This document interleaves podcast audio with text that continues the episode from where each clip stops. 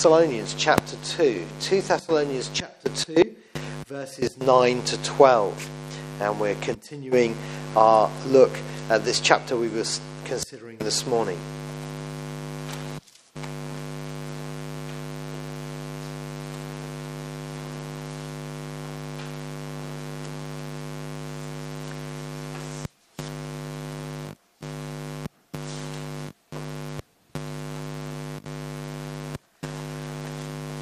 2 Thessalonians chapter 2.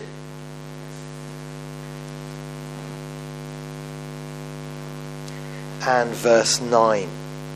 It says, The coming of the lawless one, which is a name for the Antichrist, the coming of the lawless one is according to the working of Satan, with all power, signs, and lying wonders, and with all unrighteous deception among those who perish, because they did not receive the love of the truth that they might be saved.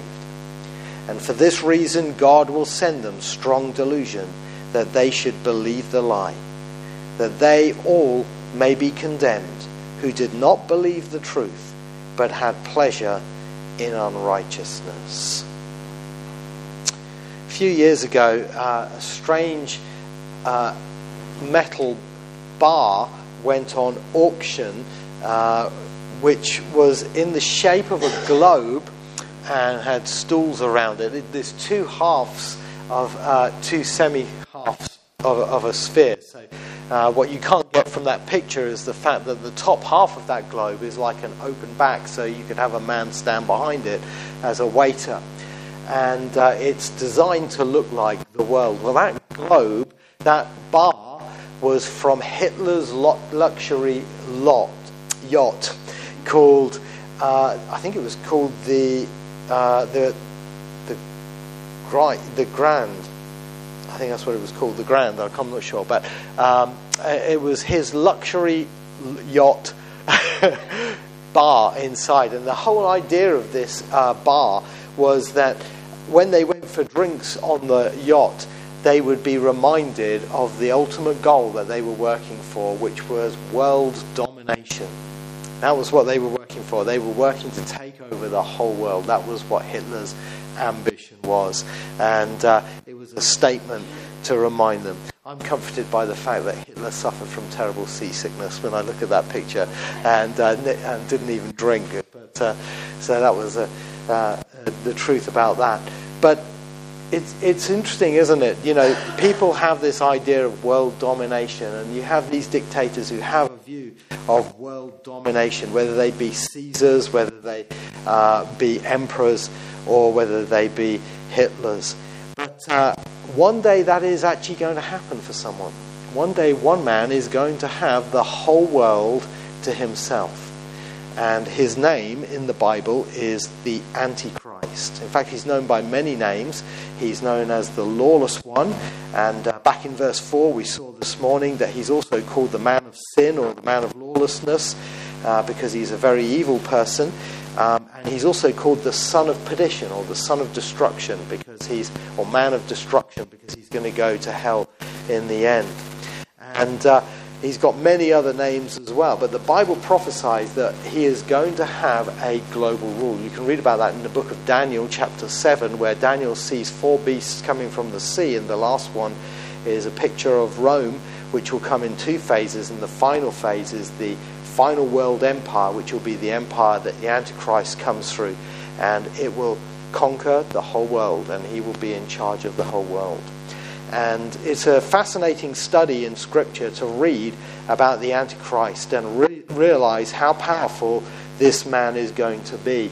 And it's interesting, when I was reading this in the Greek yesterday, and I'm not very good at Greek, but I've got helps to help me do it.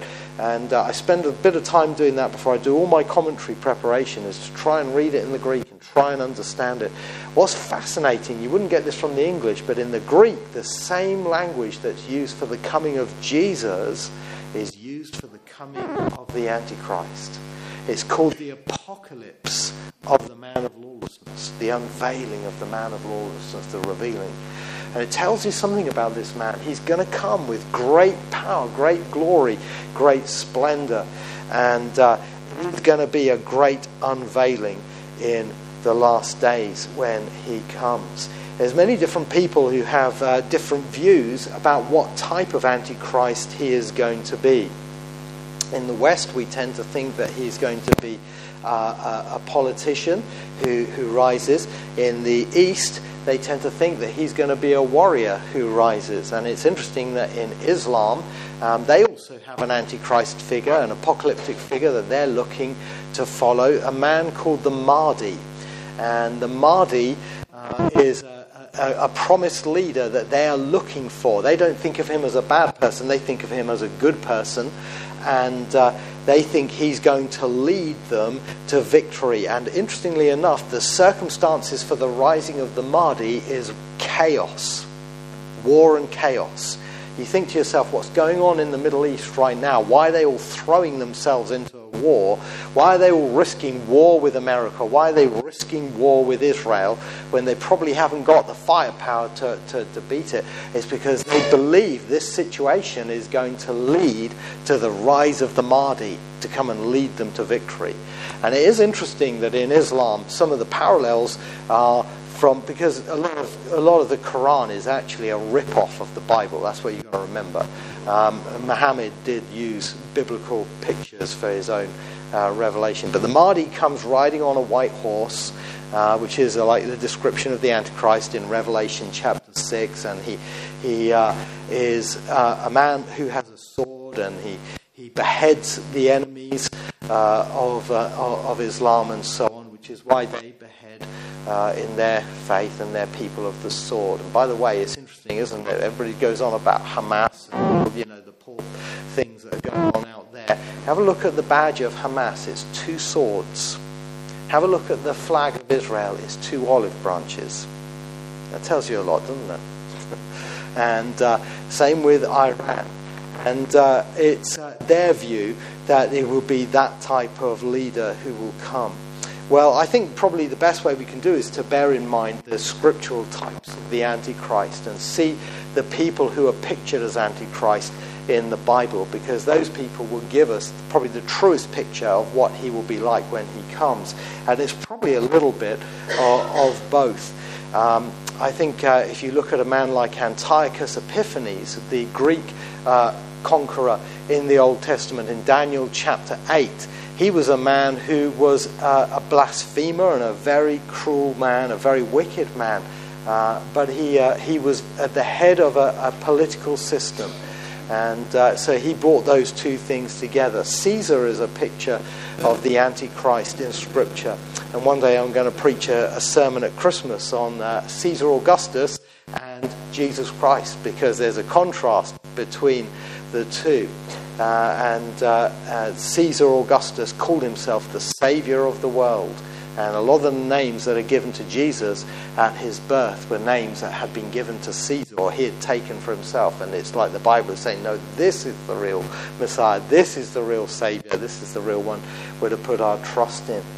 And then we think of King Herod, who is probably, for me, the greatest picture of the Antichrist because he was a, a puppet king of Rome. He was an Edomite and uh, he was a part Jew as well. And there is actually some scriptural evidence that the Antichrist will have a connection with Israel as well in his roots. He could well be have some connection with the tribe of Dan for various reasons. Maybe we'll look at those things another evening.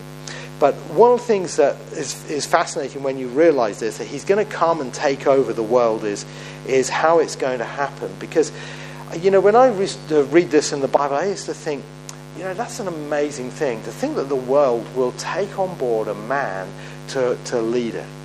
Uh, because today, actually, the order of, of the world today is not faith and belief, it's unbelief. And most people are rejecting and unbelieving. And if there's one group of people, especially people are cynical about, it's politicians. And today, perhaps more than ever, isn't it? I mean, here in our country, especially since, you know, Partygate and all the rest of it, the, you know, the uh, politicians have gone down, down, down. I heard about an old lady who was walking through a graveyard and she saw a grave that said, Here lies a politician and a good man. She said, Isn't that sad? They had to bury two men in the same grave. she couldn't believe it was the same man. You know, in America, they have a, a little saying because they don't think sometimes that well of their government either. You know, if pro is the opposite of con, and pro is good and con is bad, you know, you weigh up the pros and the cons, then progress is the opposite of congress. And, uh, so, and in Mexico, they say they call politicians air conditioners. And you say, why are they called air conditioners? Because they make a lot of noise and they don't really do much. You know, and this is the world's view of politicians. They're cynical, aren't they, about those who are in power. Yet one day there's going to come a man who's going to sweep the world off its feet. So much so that the whole world will worship him. And everybody will be willing to even take a loyalty mark to him on their right hand or on their forehead. What I call the tribulation trademark. It's going to be the mark of the beast, but it'll be uh, a, a mark of loyalty to him. One day they're all going to be willing to do that. Now, how on earth will that be so, given the current state of affairs that we see? Well, we don't need to guess because in this Bible passage, uh, the Lord, by the power of the Holy Spirit, reveals to us the three ways in which it is going to happen in the last days. It's going to happen by satanic deception, it's going to happen by personal rejection, and it's going to happen, surprisingly, by divine assistance as well. And that's what these verses reveal for us. So let's go through this and uh, let's see these amazing things. First of all, we can see it's going to be by satanic deception in verses 9 and 10. Verse 9 says, The coming of the lawless one is according to the working of Satan with all power, signs, and lying wonders, and with all unrighteous deception among those who perish. Heard about a little boy uh, who uh, was asked what his dad did, and he, he was still, you know, children learn phonetically, don't they? You know, they, they don't read, and so, and he said, "My daddy's a civil serpent," and of course he meant my dad's a civil servant, but. Uh, you know, one day there will be a man who will be a civil serpent. He will be a, a, a politician who will be the devil in disguise. And uh, he is going to be uh, uh, the incarnation of all that is evil. And with that, he will have tremendous power. And this is what this verse reveals to us the fact that when the Antichrist comes, he is going to have the working of Satan to support him. Now, in Greek, that's a fascinating phrase. What it really means, the word working there, the word work in Greek is closely linked to the word, energy. And you think about it, that's logical, isn't it? You know, when you're, you're digging a manhole, a hole in the ground as a road worker or something, you know, you're using energy to do your work. Well, the word workings here is the word energy. And what it's saying is the coming of, of the lawless one will be with the energies of Satan. The energies of Satan. By the way, anybody who's a top ranking Freemason will, a shiver should go up and down their spine when they hear that because of the highest levels of Freemasonry, they take an oath to be under the power of the seething energies of Satan. Now, that's one of the highest things. A lot of people don't know Masonic stuff is evil. Uh, it gets higher up, you, get, you find the true name of the God they worship is not the God of the Bible. And uh, they worship a God called Yah-Bul-On, which is Yah, Yahweh, Bull, which is Baal, and On of the Egyptians. And then you get to know the secret name of God beyond that, which is the devil, it's Beelzebub, Lucifer. And uh, that is who they worship. And uh, the seething energies of Satan is a phrase within. Well, this is what this man's going to come with. He's going to come with the workings of Satan, the energies of Satan, the power to do uh, amazing things by Satan and it says, with all power. By the way, notice the word all in this text. All power in verse 9, all unrighteousness uh, in verse 10. And you know, it's all who may be condemned in verse 12. The alls are important in this passage. And he's going to come with all power for, from Satan. And that power will show itself in signs and lying wonders. Now, what do we mean by signs and lying wonders. Well, we've only got to realize that the Antichrist is a, an, is a, a copy of the true Christ. He's, an, he's the ape of Christ. That's what theologians call him. He's the one who's copying the true Christ. Jesus came, and he came with the power of his Father, and he said, You know, the works that I do, these are the works of the Father, and that's why you should put your trust in me. Uh, because I'm doing these great things. Satan, Antichrist is coming with the power of Satan, and he will duplicate the things that Jesus does uh, to try and get people to put their trust in him. Signs and lying wonders. And we read in the book of Revelation some of those things. At one time, he's going to call fire down from heaven. Think of that. It's amazing, isn't it? Now, why is that significant? Well, those of you who know about the Gog and Magog war will know why that's significant. Because in the Gog and Magog war in Ezekiel 38, God is going to deliver Israel by fire out of heaven and uh, it's going to be like the judgment on Sodom and Gomorrah, only it's going to be like military fire coming down out of heaven. God's going to wipe out their enemies and rescue Israel from the, uh, the combined forces under Russia who come and attack them. And what Antichrist is going to be doing, he's going to be saying, That was me. That was me. Now, that wasn't him, that was the Lord. But he's going to call down fire out of heaven to try and claim that power. We also see he has a fake death and resurrection in uh, Revelation 13. You know, that's a very powerful thing, isn't it? Um, you know, one of the interesting things is when you study the American presidents, the most popular presidents in, when people talk about history, the most popular presidents are the presidents who were assassinated. JFK being the most famous. And uh, it's interesting the power of an assassination. John F. Kennedy's assassination, uh, before he was assassinated, he and his party were having tremendous difficulty getting anything passed through Congress.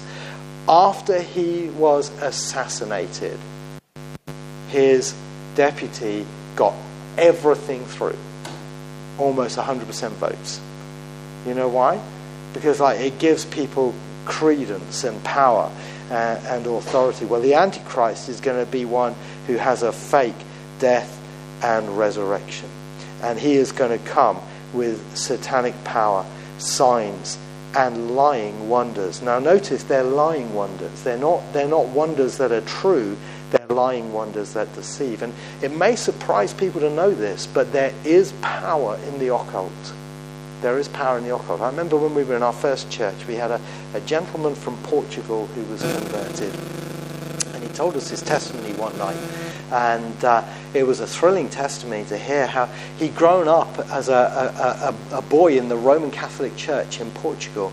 And he said, he said, I, I, joined the Roman Catholic Church. I'd heard Christianity and I was interested in it, but I joined the Roman Catholic Church on purpose. He said, because what you don't understand is in the Roman Catholic Church, in some places in Europe, it's very closely linked in with the occult. I, I didn't know this, but he said the priests and that were practitioners of the occult, and I wanted power. That's what he said. He said, but when he got in there, it frightened the life out of him, and uh, he ended up turning to Christ. Praise the Lord, he got saved. But that was, uh, that was what he was after, and there is power in the occult. Uh, you think some biblical illustrations of this. I'm reading the book of Exodus at the moment. I'm reading about uh, the battle between Moses and Pharaoh and how Moses went into Pharaoh and, and he, God had given him his rod and said, you know, cast it down on the ground and it'll become a snake. And God did that great miracle to prove Satan and to prove, um, to prove the power of the Lord was with with Moses. And uh, Pharaoh clicked his fingers, and his magicians came forward, and they threw down their rods. And their rods became serpents too. I've often thought about that. Wow, how did they do that? That was some bad juju, wasn't it? You know, that was something pretty evil. Uh, but you know what happened? The rod of God swallowed up the rods of, of, uh, of Pharaoh's men. But the point is, there is real power in the occult, and Satan's man will display it when he comes. And it will be with all lying wonders and with all unrighteous deception among those who perish. Those who are going to, to, to those who perish is non Christians. There's a phrase in the Bible used in 2 Corinthians 4 and other places for those who reject the gospel and are going to be uh, condemned to God's judgment.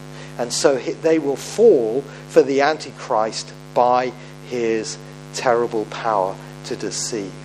Uh, Dr. Martyn Lloyd-Jones said this in, in one of his messages. He said, There is going to be an ultimate Antichrist, one person able to do miracles and do such wonders that he almost deceives the elect themselves. And he's right, and that's why the Lord Jesus Christ himself gave us this warning in Matthew 24. And he said, Then if anyone says to you, Look, here is the Christ, or there, do not believe it. For false Christs and false prophets will rise and show great signs and wonders to deceive, if possible, even the elect. See, I have told you beforehand. That's Matthew 24, 23 to 25. And we need to uh, be on guard against uh, false signs in the day and age that we're in as well. Um, you know, one of the things that we have in the church today is we have miracle mongers who are in the church for, for the business of, of putting on a show of so called miracles. And we've seen the rise of false preachers who pretend to do miracles and they get a big crowd and they make millions of, of money. You know, it's not Christ's way. It's not Christ's way. You see, Jesus did give real power to his disciples, but it wasn't so they could make money and it wasn't so they could become famous things like that. It was so the gospel could be preached and sinners could be saved. And uh, we need to be on guard. Just because somebody does miracles, it doesn't mean they're from God. We need to be very careful. Signs are only accurate if they're pointing the right way. And signs must point to Jesus Christ and to no one else. This man's signs are going to be pointing to him. And the danger is it's going to mislead and deceive many. So we need to be aware of that and understand that's what's going to come down the pipe later on in history and perhaps is even starting to happen in our world even today. The second thing we see here is that he will deceive the world and get the world to follow him by personal rejection. And, uh, and this comes in the next half of verse 10. Let's read the whole of verse 10 though. He says, And with all unrighteous deception among those who perish, because they did not receive the love of the truth that they might be saved. Now, these noises are getting worse. I don't know if anybody up there is hearing them as well as me.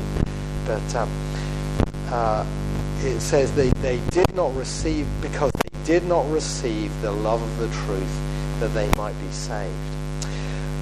The point here that he's making is people who uh, will take the Antichrist and follow the Antichrist will be people who have previously rejected the gospel of Jesus Christ. And when they do that, they're laying themselves open to the counterfeit. They're laying themselves open to someone else. And uh, this is one of the, the, the, great warnings we have here in the Bible um, uh, uh, regarding the gospel itself. The gospel is a safeguard against deception and against evil because it presents us with the knowledge of the truth. But if people don't receive the love of the truth, then they're going to have a, a, an openness towards lies. And I want to tell you, dear friends, that is sadly the case in our world today. We do have people who, who don't want the love of the truth and, and they are open towards lies. Uh, I'm afraid this is very true in, in the scientific community. I was reading a quotation, I was putting some quotations on the computer uh, from articles and books I'd read just recently, and one of them was from a man called Francis Crick. I don't know if you know that name. Francis Crick was one of the men who helped discover and unravel the mystery of DNA. And DNA is one of the most fascinating things in God's creation. The code that is in a human being is I don't know where these noises are, but Satan is obviously busy tonight, and just take comfort, all right? Um, Jesus is Lord. So, um, one of the things about the DNA is it's, it's a code, and it is, it is language, and it's a fascinating thing that's written in to our makeup. And one of the things about it, language is language only ever comes from an intelligent source. If you were walking along the beach one day and you saw written on the floor, John loves Hev, you wouldn't go, wow, isn't that amazing? Look what the tide did when it was swept up. You'd say, Johnny Ikin's been along here and he's been writing in the sand. That would be your logical conclusion because it, it's language, it's intelligent. And the most advanced, complex language known to man is the DNA code. And it's written into our being. Do you know why I believe it is so? Because as we sang at the beginning, you're the Word of God the Father. It's one of the titles of Jesus Christ. How does this man know letters? They asked. Jesus Christ is the creator. He invented letters. He even wrote it into our makeup. It's a fascinating thing. Yet Francis Crick said this. He said to his students, and he wrote into his lectures, he said, What all scientists have to remember when they're studying this is that this is not designed. It only has the appearance of being designed. And you know what they're saying here? He's saying, you've got to be careful here, guys, because when you come to read this and look at this, you're going to think, oh, this is, there must be a God, there must be a creator, but you've got to stop yourself thinking that. And you know, this is what Paul is saying mankind does. They refuse to receive a knowledge of the truth. And because they do not receive the knowledge of the truth, they will be deceived. And those people who willingly uh, and, and happily reject the truth of the gospel, they themselves will be deceived by the Antichrist when he comes. And I'm sad to say that many people all over our country in, in, England at this time are hearing the gospel and have heard the gospel. And sadly, we're living in a day and age where most people are rejecting it. Most church services tonight will be something like this, where there'll be more empty pews than there will be full ones. And the reason is not that they haven't had churches on just about every community where they live. Because think about even Bath. You know, I may not agree with all of the doctrines in all of the churches, but there's a lot of evangelical churches in a town like Bath. And there's a lot in Birmingham, there's a lot in Reading, there's a lot in London, and so on. There's churches everywhere where people can go and hear the word of God if they want to. But they don't want don't want to receive the love of the truth. And they've been given Bibles. They were given Gideon Bibles at school. And many of them threw those Gideon Bibles away. Many of them inherited a Bible from their parents or grandparents, and they've never read it. And you could write the word damnation in the dust on that Bible. I want to tell you, dear friends, this is why the Antichrist will have such power, because they are rejecting the love of the truth. Now, here's the question is, why? Why do people reject the love of the truth? Well, this is where we can use Scripture to interpret Scripture. And in John chapter 3, verse 19, the Lord Jesus said this Men love darkness because their deeds are evil. That's why they hate the truth, and that's why they love the darkness, because they love. I remember reading the testimony of a, well, it wasn't a testimony, but it was a, a statement from an interview with a man who was given the gospel, a Muslim man who was given the gospel, and he said, There's more license in Islam than there is in Christianity, so I'm sticking with Islam. Because you see, in Christianity, Jesus said it's not just your actions, it's your attitudes as well. You read the Sermon on the Mount, you know, it's not just whether you commit adultery, it's if you look at a woman lustfully, you've committed adultery with her in your heart. And he could, he, that's too high a standard. There's more license in Islam than there is in Christianity. So I'm sticking with it. You know why? Because he loved his sin. Loved his sin The man in the world loves his sin. Read the story of a, a man called John Peterson. In America, he was a, a, a hymn writer and songwriter, a gospel musician.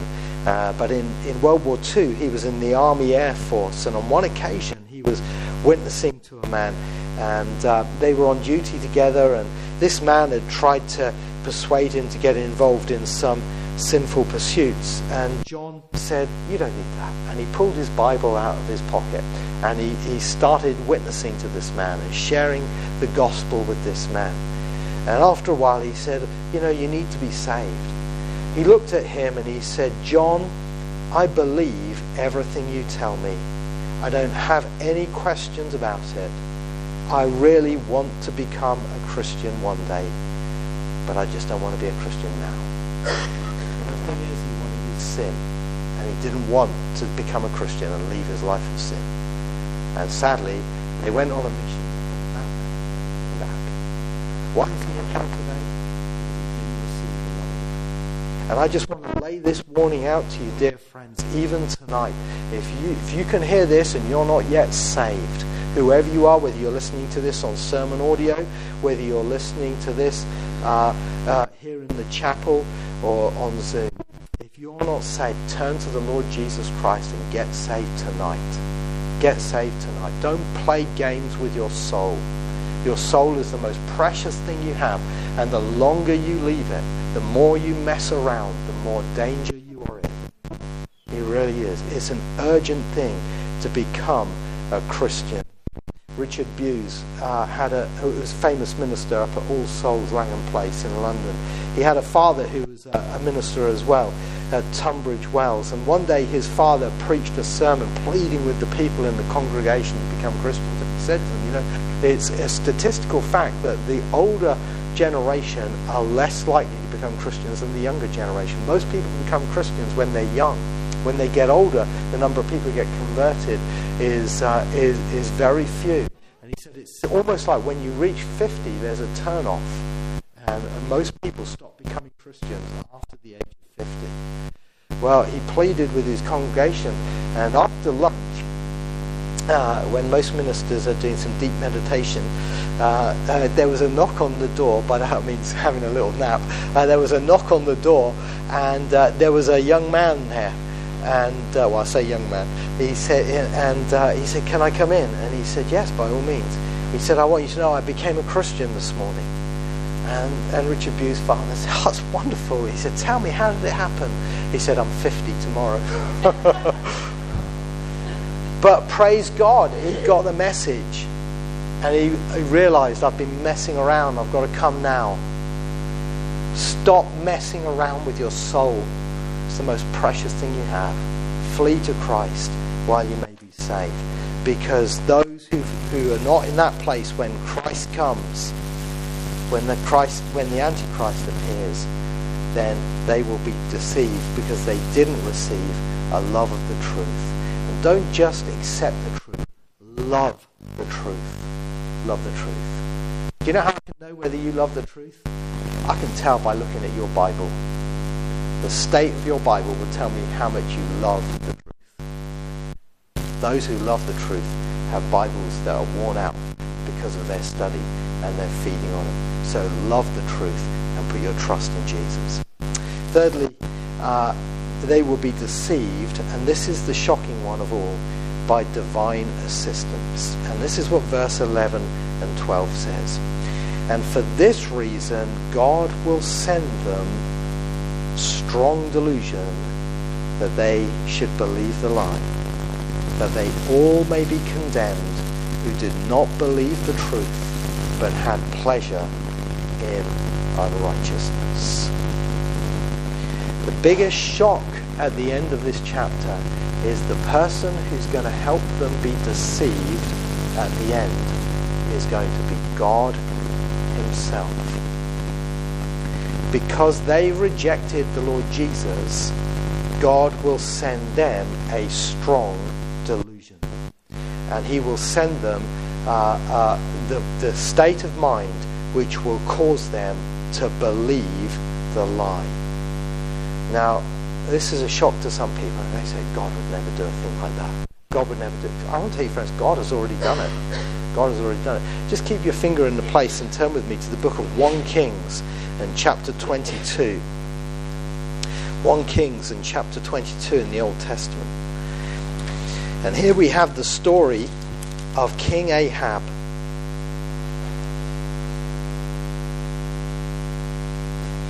And King Ahab is wanting to go to war. King Ahab, by the way, was married to Jezebel, and he was a wicked king, and he was uh, the man who introduced Baal worship into the northern kingdom, or at least promoted it, and his wife Jezebel was the one who helped murder the prophets.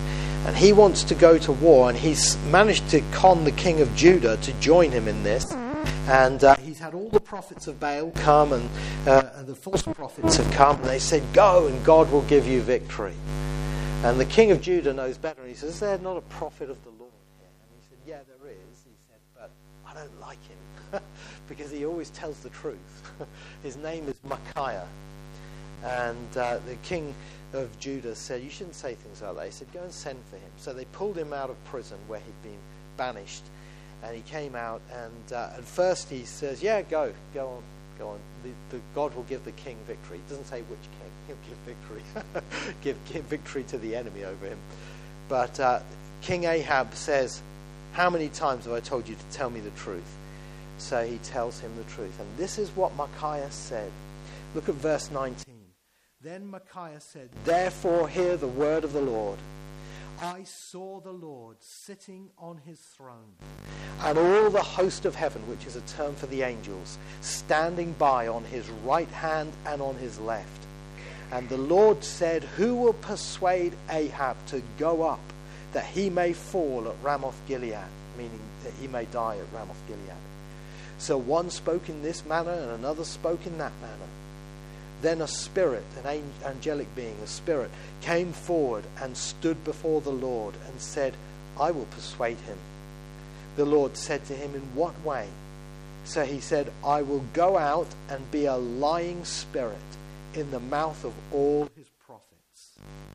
And the Lord said, You shall persuade him and also prevail. Go out and do so. And therefore, Micah says, Therefore, look the Lord has put a lying spirit in the mouth of all these prophets of yours, and the Lord has declared disaster against you.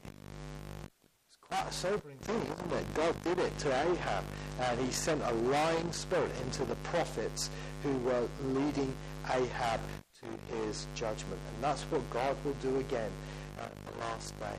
I want to tell you that is one of the things that terrifies me more than anything else I could ever preach to you about. Because the Bible says if God is for us, who can be against us? But if you turn that verse around, if God is against us, who can be for us?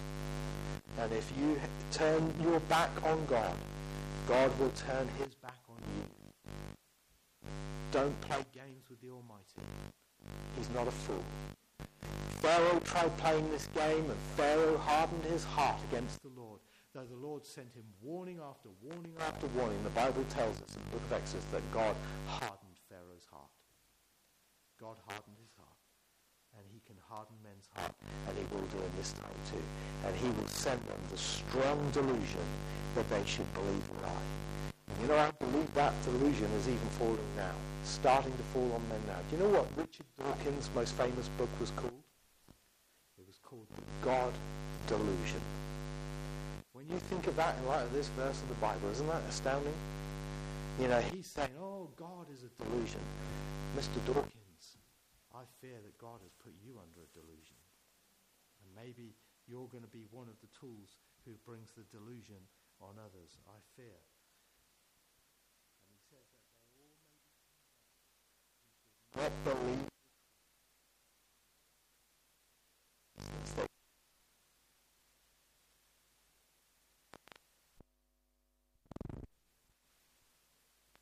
Christ? Will you tell Will you trust in him and follow him? Will you love the truth? If you say no, no I won't. No I won't.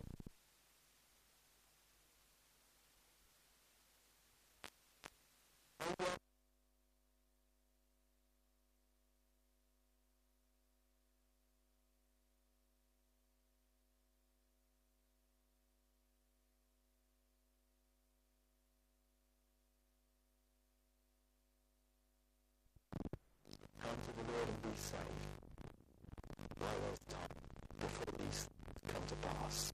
The coming of the Lord draws night. Therefore, choose Christ and be saved. We're going to sing our final hymn uh, this evening. In Christ alone, my hope